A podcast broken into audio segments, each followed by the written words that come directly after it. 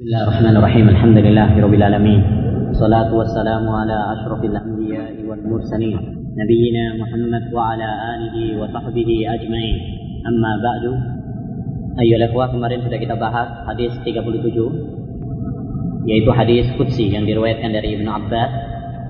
عن النبي صلى الله عليه وسلم فيما يرويه عن ربه تبارك وتعالى أنه قال تعالى ulu Allah jalla wa ala. Ketinggian Allah Subhanahu wa taala.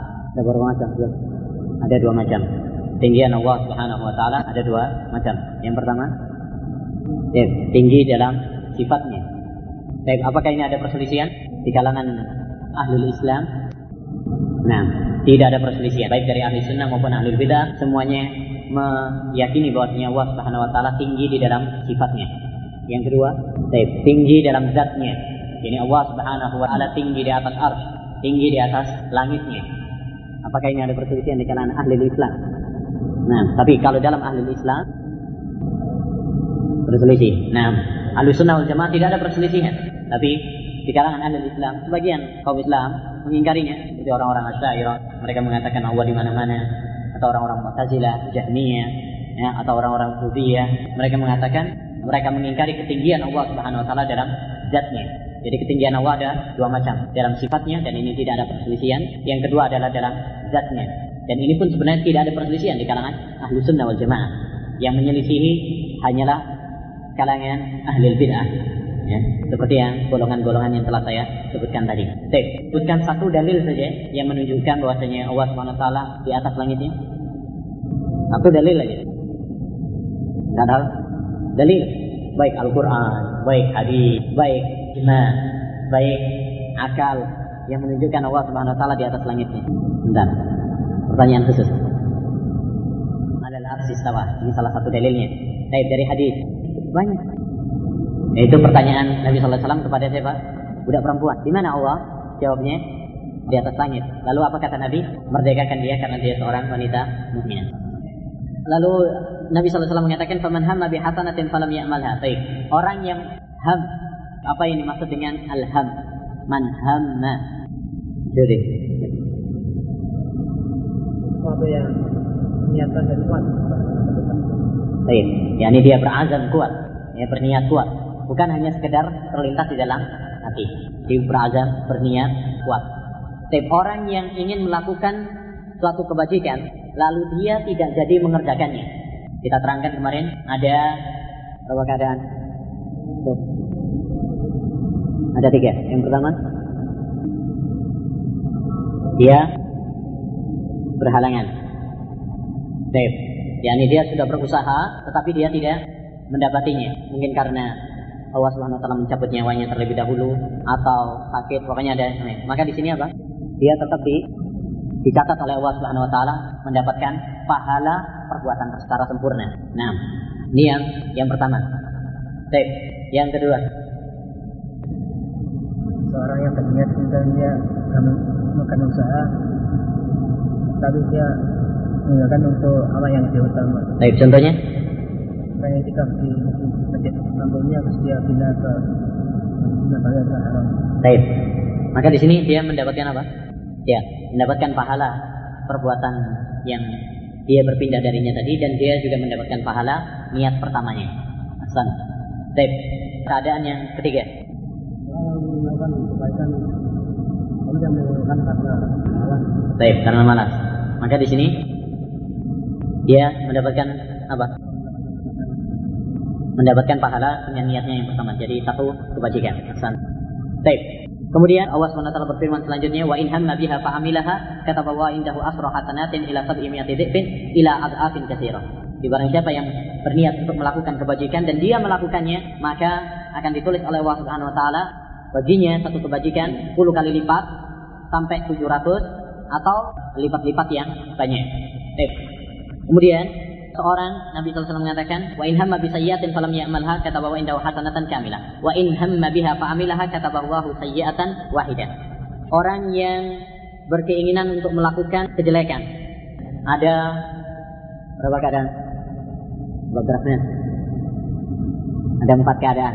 Yang pertama Beragam dia dia meninggalkannya karena sebab lemah. Baik, maka di sini dia sudah berkeinginan kuat ya untuk melakukan kejelekan tersebut, tapi dia meninggalkannya karena lemah, karena lemah. Dia sudah melakukan apa? Tapi lemah. Maka di sini apa? Dicatat sudah melakukan perbuatan tersebut. Dalilnya apa? Ya, Nabi Shallallahu Alaihi Wasallam mengatakan, apabila dua orang Muslim yang saling bertemu dengan pedangnya, maka pembunuh dan yang dibunuh adalah masuk neraka. Para sahabat bertanya, pembunuh jelas, bagaimana yang terbunuh? Kata Nabi, yang terbunuh juga sebenarnya ingin membunuh yang membunuhnya. Jadi dia sudah berkeinginan, cuma lemah saja kalah. Jadi orang yang sudah berazam, ya, tapi dia lemah, sudah melakukan sebabnya, tapi dia lemah, maka ini sudah apa? Ditulis untuk melakukan satu kemaksiatan tersebut. Baik, keadaan yang kedua, eh, ini nomor empat pertama aja. Baik, terakhir. Seorang yang ingin melakukan kejelekan belum melakukan sebab-sebabnya, Nah, tapi dia lemah, nah, lemah. maka dia diberi Dicatat dosanya misalnya atas niatnya. atas niatnya tersebut. Seperti seorang yang berandai-andai, seandainya saya punya uang seperti dia, saya akan gunakan uangnya untuk seperti dia, yaitu untuk gunakan untuk foya-foya, untuk perbuatan maksiat dan sebagainya. Jadi andai-andai seperti itu saja itu sudah dicatat kalau dia sudah berazam kuat gitu ya, sudah berazam kuat. Nah, kita lanjutkan hadis 38. Bismillahirrahmanirrahim. Al-hadis samin wa salatun. Hadis 38. An Abi Hurairah radhiyallahu anhu qala qala Rasulullah sallallahu alaihi wasallam. Dari Abu Hurairah radhiyallahu anhu dia berkata Rasulullah sallallahu alaihi wasallam bersabda, "Inna Allah ta'ala qala" Sesungguhnya Allah Subhanahu wa taala berfirman. Berarti ini masuk dalam kategori hadis qudsi atau hadis ilahi. Dan ingat sighahnya, pokoknya Nabi Shallallahu alaihi wasallam menghabarkan dari Allah Subhanahu wa taala. Nabi meriwayatkan dari Allah Subhanahu wa taala. Itu disebut hadis qudsi. Walaupun sighahnya misalkan lafaznya seperti kemarin, ani Nabi sallallahu alaihi wasallam yarwihi an rabbih. Ini juga disebut hadis qudsi. Atau misalkan seperti ini, qala Rasulullah inna Allah taala qala. Ya, ini juga termasuk apa? Lafaz hadis qudsi. Yang penting maknanya adalah Nabi meriwayatkan dari Allah Subhanahu wa taala. Ini disebut hadis qudsi. Baik lafaznya, pakai lafaz fi ma yarwihi an rabbih atau pakai inna Allah taala qala. Sudah ini ya. Yang penting patokannya hadis qudsi adalah Nabi meriwayatkan dari Allah Subhanahu wa taala. Itu disebut hadis qudsi. Baik, apa kata Allah dalam hadis qudsinya? Man 'adali waliyan faqad adantuhu bil harbi. Man syarriyah. Barang siapa yang memusuhi li waliyan ya didahulukan oleh Allah Subhanahu wa taala dirinya. Siapa yang memusuhi waliku, kekasihku, maka saya telah mengumumkan perang terhadapnya. Ya.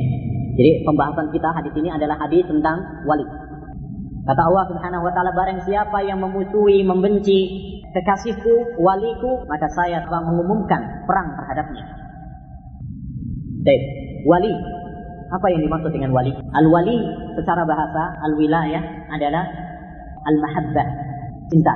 Ya, orang yang dicintai oleh Allah Subhanahu wa taala. Orang yang ditolong Allah Subhanahu wa taala. Ada dua makna secara bahasa. Wali itu berputar pada dua makna, yaitu nusrah wal mahabbah, ya, dicintai dan ditolong. Baik. Tetapi apa yang dimaksud wali dalam hadis ini?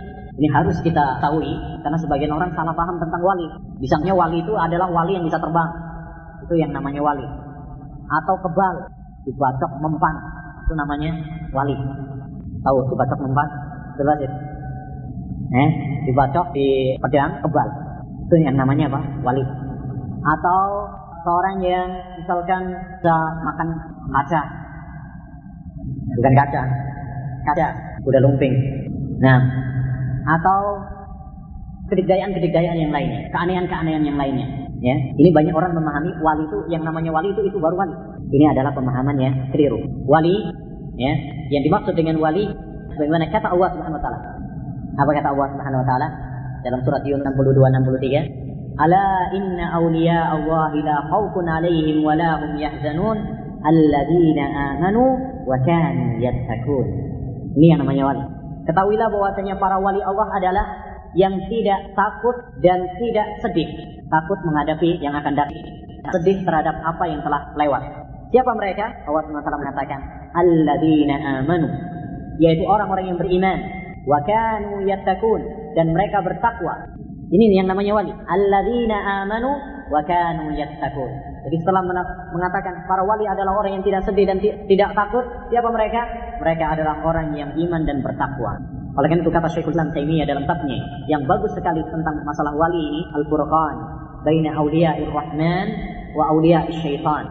Beliau mengatakan man kana lillahi mu'minan taqiyan kana lillahi waliyan. Barang siapa yang beriman dan bertakwa kepada Allah Subhanahu wa taala, maka dialah wali Allah Subhanahu wa taala. Maka dialah kekasih Allah Subhanahu wa taala. Diambil dari apa? Ayat ini. Alladzina amanu, yaitu orang yang beriman. Wa kanu yattaqun dan mereka bertakwa. Ini adalah definisi wali yang paling bagus. Dengan demikian, nanti kita bisa membedakan antara wali gadungan dengan wali yang beneran. Banyak benarnya perbedaan antara wali Allah Subhanahu wa taala dengan wali setan ini sebenarnya nampak sekali. Cuma sebagian orang silau untuk membedakan antara keduanya. Seperti yang tadi saya katakan. Mereka menganggap bahwasanya orang yang punya keanehan-keanehan itulah wali. Bahkan di masyarakat ada orang yang menganggap bahwasanya kalau orang itu gila itu disebut wali. Eh? Ya, tanya nomor sama itu. Tanya nomor sama orang gila. Bah nomornya berapa sekarang? Yang bertanya ya sama yang ditanya sering sama. Nih. Mereka itu ada sebuah risalah bagus sekali. Aulia Allah laisu majani. Wali Allah Subhanahu wa taala bukanlah orang gila. Karena sebagian orang ada, kawan, menganggap bahwasanya orang gila itu adalah wali. Dan ini suatu yang yang sebenarnya tidak diterima akal yang sehat. Baik. Jadi kesimpulannya, wali Allah Subhanahu wa taala adalah orang yang beriman dan bertakwa kepada Allah Subhanahu wa taala. Bukan orang yang memiliki kedikdayaan yang kebal, memiliki ilmu kekebalan, ya bisa terbang bisa misalkan berjalan di atas air atau yang lainnya Baik, inti perbedaannya seperti yang tadi saya sebut patokannya. Kalau ingin tahu dia adalah wali beneran atau tidak, lihat apakah dia benar-benar konsisten dengan agama Islam, syariat Islam ini ataukah tidak. Kalau dia konsisten dengan agama Islam, kemudian memiliki karomah, istilahnya nanti akan kita bahas karomah, maka ini kemungkinan saja dia adalah wali Allah Subhanahu wa taala. Ya. Tapi kalau dianya sholat nggak pernah, biasanya ke kuburan, dia ke kuburan minta-minta sana, tidur di sana, eh? lalu kemudian mengatakan di, dianggap itu adalah wali, maka ini bukan wali Allah swt, tetapi wali syaitan. Lalu untuk membedakan antara wali Allah dengan wali setan gampang. Lihat, apakah orang tersebut adalah orang yang iltizam, istiqamah dengan agama Allah Subhanahu wa taala, melakukan kewajiban Allah Subhanahu wa taala, melakukan syariat Allah Subhanahu wa taala, ataukah dia malah meninggalkannya? Ya. Ini perbedaannya. Oleh karena itu diceritakan bahwasanya Imam Syafi'i rahimahullah taala pernah mengatakan, "Idza ra'aita syahsan qad yatiru wa fawqa ma'il bahri yatiru wa lam yakif ala hududi syar'i fa'lam annahu mustadrajun bid'ai." Kalau kamu lihat ada seorang yang bisa terbang di angkasa dan dia bisa berjalan di atas air, padahal dia tidak konsisten terhadap agama Islam, terhadap syariat, ketahuilah dia adalah orang ahli bid'ah yang sedang di mustadrat sidrat diluluhkan oleh Allah Subhanahu wa taala. Ya, biar bertambah di dalam apa? kesesatannya. Baik. Nanti insya Allah akan kita lebih perluas lagi. Selanjutnya kata Nabi Shallallahu Alaihi Wasallam, jadi ini ancaman Allah Subhanahu Wa Taala. Barang siapa yang membenci waliku, kekasihku, maka dia adalah siapa? Allah Subhanahu Wa Taala mengumumkan perang terhadapnya. Dan barang siapa yang Allah umumkan perang terhadapnya, kalahlah dia, sengsaralah dia, hancurlah dia. Kalau Allah SWT sudah menyatakan perang terhadap seseorang, siapa yang bisa menandingi dan Subhanahu wa taala? Siapa yang bisa akan mengalahkan Allah Subhanahu wa taala? Eh, tidak ada. Oleh karena itu, hal ini mengingatkan kita kepada ayat serupa. Ayat tentang riba. Allah SWT menantang terhadap orang-orang yang masih memakan uang riba dan mereka tidak bertobat darinya kata Allah Subhanahu wa taala fa illam taf'alu fa'danu biharbin minallahi wa rasulih kalau kalian tidak mau meninggalkan riba maka bersiap-siaplah kalian dengan peperangan Allah dan Rasulnya. Kalau Allah Subhanahu sudah menyatakan perang, para ulama mengatakan ini ya, kalau Allah sudah menyatakan perang terhadap seseorang, maka hanyalah kesengsaraan padanya. Karena tidak ada yang bisa mengalahkan Allah Subhanahu Tidak ada yang bisa menandingi Allah Subhanahu wa taala. Jadi ini adalah ancaman yang sangat berat terhadap orang-orang yang membenci, memusuhi wali-wali Allah Subhanahu wa taala. Siapa wali Allah tadi? Orang yang beriman dan bertakwa kepada Allah SWT. Masuk dalam barisan pertama para wali, yang pertama adalah para nabi dan para rasul. Mereka adalah golongan barisan pertama para wali. Dan itu para nabi adalah para wali. Setiap nabi adalah wali. Tapi tidak setiap wali mesti nabi. Itu perbedaannya. Setiap nabi mesti wali karena setiap nabi adalah orang-orang pilihan yang beriman dan bertakwa kepada Allah Subhanahu wa taala.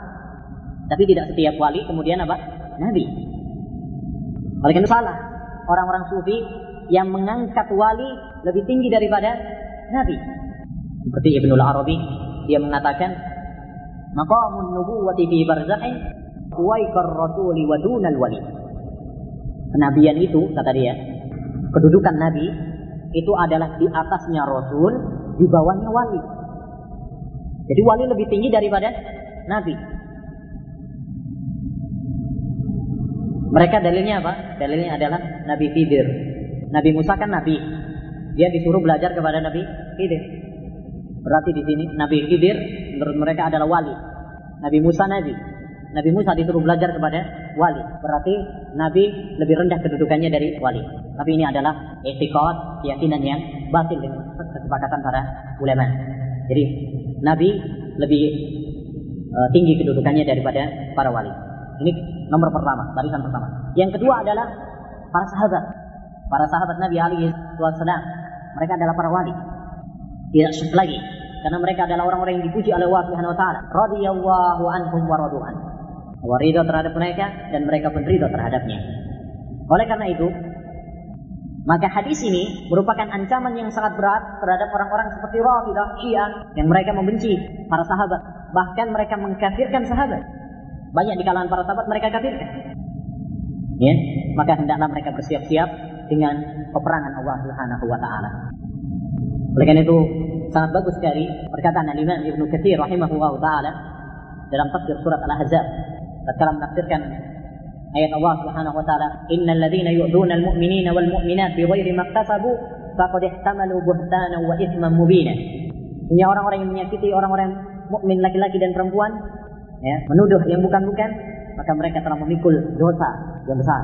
Kata Imam Ibnu Katsir, orang yang paling masuk dalam ayat ini adalah orang-orang Yahudi, orang-orang kufar Quraisy yang mereka membenci para nabi. Nah, Yahudi benci kepada nabi, orang-orang kufar benci kepada nabi. Kemudian setelah itu kata kata Alimah Katsir, setelah mereka adalah orang-orang Rafidah yang mereka membenci para sahabat Nabi alaihi salatu wassalam. Benci para sahabat Nabi sallallahu alaihi wasallam. Oleh karena itu akidah Rafidah, akidah Syiah naudzubillah mereka mengkafirkan para sahabat dan mereka tabarruk dengan laknat kepada para sahabat. Dan itu mereka hari-harinya setiap pengajiannya, setiap pelajarannya adalah melaknat para sahabat. Kalau mereka menyebut Abu Bakar, Abu Bakar la'anahu. Umar la'anahu mereka dijadikan sebagai ibadah. Dan ini satu kekejian. Ya, perbuatan yang sangat mungkar. Bahkan dalam doa mereka, dalam doa jama'i mereka, mereka mengatakan Allahumma al'an li sunnai Quraisyin wa bintaihima. Ya Allah, laknatlah dua patung Quraisy dan kedua putrinya. Siapa yang mereka maksud? Dua patung Quraisy yakni Abu Bakar dan Umar. Wa bintaihima kedua putrinya yakni Aisyah dan Hafsah. Ta'ala Allah amma yaquluna uluwan kabira. Kaburat kalimatan tahruju min afwaihim in yaquluna illa kadziban. Oleh itu para imam ahli sunnah wal jamaah sangat keras terhadap orang-orang syiah rafidah. Kenapa ya ikhwani? Karena akidah mereka sangat bertentangan sekali dengan akidah Islam. Ya, akidah Islam.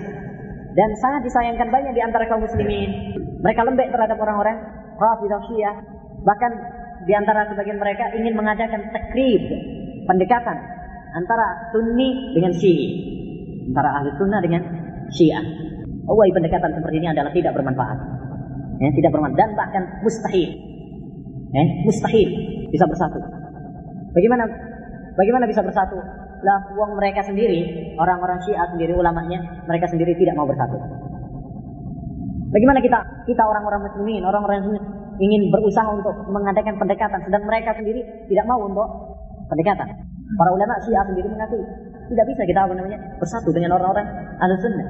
Bagaimana bisa bersatu orang yang menjadikan akidah mereka cinta kepada Nabi dengan orang yang menjadikan benci terhadap sahabat sebagai akidah mereka. Bagaimana orang bisa bersatu antara orang yang mengatakan Al-Quran ini adalah hak dan tanpa tambahan di dalamnya ya, dengan orang yang merubah-rubah ayat Al-Quran seperti Rafidah. Mereka mengatakan ada tambahan di dalam ayat Al-Quran yang tidak ada dalam mushaf kaum muslimin negaranya dan penyimpangan-penyimpangan yang lainnya yang tidak mungkin kemudian dilakukan. Baik, hadis ini adalah sangat keras sekali. Selanjutnya, Nabi Shallallahu Alaihi Wasallam menyatakan tentang sifatnya para wali. Tadi Allah SWT berfirman, siapa yang membenci waliku, maka saya menyatakan perang terhadapnya. Lalu bagaimana sifatnya para wali tersebut? Allah SWT berfirman, وَمَا تَقَرَّبَ إِلَيَّ عَبْدِي بِشَيْءٍ أَحَبَّ atau ahab boleh.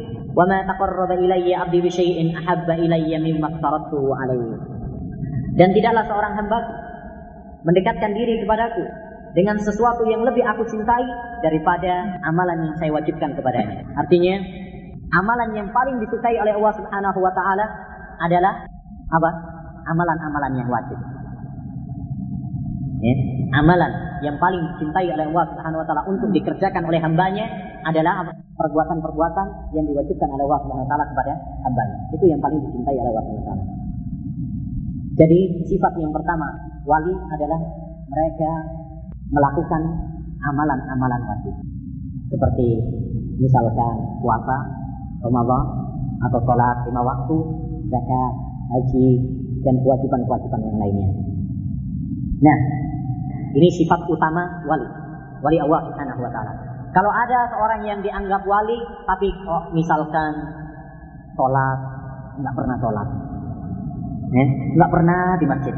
Kalau ditanya itu Pak Pak itu yang katanya wali, kok nggak pernah kelihatan di masjid? Oh, itu sholatnya di Mekah. Nih, telepon sama orang yang di Mekah, gak ada juga. Nah, jadi ini sifat utama para wali ya, yaitu apa? Melaksanakan amalan-amalan yang wajib. Kalau ada seorang yang dianggap wali kok kemudian malah meninggalkan perkara yang wajib, ini adalah bukan wali, bukan wali Allah Subhanahu wa taala. Ya. Oleh itu anehnya sebagian orang-orang yang dianggap wali seperti itu. Mereka meninggalkan perbuatan-perbuatan yang wajib. Ya, meninggalkan perbuatan-perbuatan yang wajib mereka tinggalkan. Bahkan mereka mengamalkan, mengerjakan perbuatan-perbuatan yang haram dengan alasan karena mereka sudah sampai kepada tingkat hakikat makrifat ya. jadi mereka menurut mereka ada derajat hakikat makrifat. Jadi kalau seorang hamba sudah mencapai derajat ini tidak boleh meninggalkan sholat nggak sholat nggak apa-apa. Sudah sampai kepada hak. Artinya sudah sampai kepada tingkat di mana dia sudah mengenal Allah bersatu dengan Allah Subhanahu Wa Taala. Kalau seorang hamba sudah bersatu dengan Allah Subhanahu Wa Taala bagaimana mungkin Allah Ya, kalau sudah bersatu, bagaimana kemudian dia bisa Allah SWT masuk neraka? Kan nggak mungkin. Dia awalnya sudah bersatu dengan dia. Yang ini dikenal dengan akidah apa? Wahdatul wujud. Apa istilahnya? Manunggaling kawulalan Gusti. Nah, tahu artinya? Nah, pakai film aja. Eh, Baik.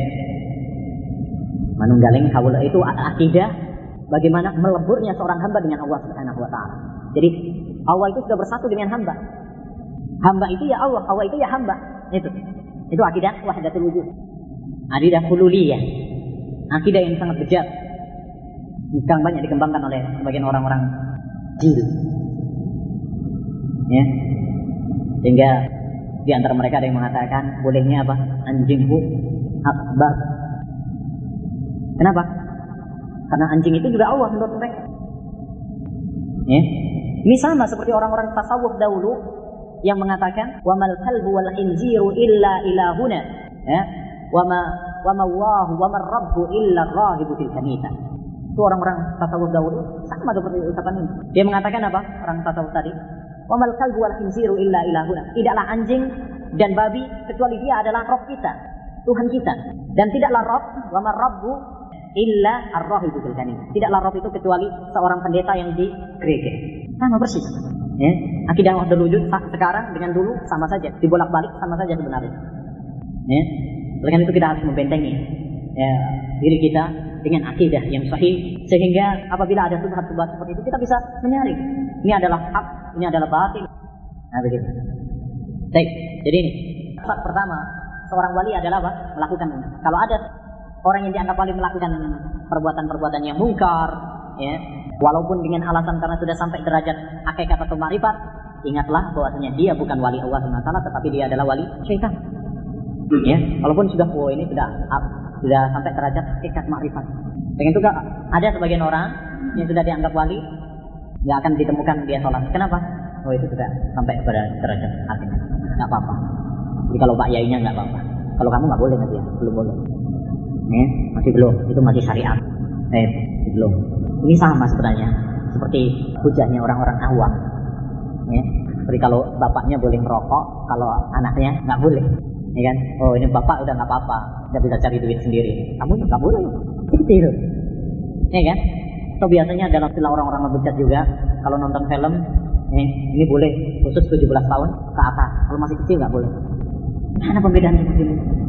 Eh? Agama Allah Subhanahu Wa Taala itu apa? Satu. Kalau eh, panjang. Ada orang yang dia mengatakan saya mendengar musik dan ini halal bagi saya. Kenapa? Karena saya sudah sampai derajat katanya. Ya anni wasaltu.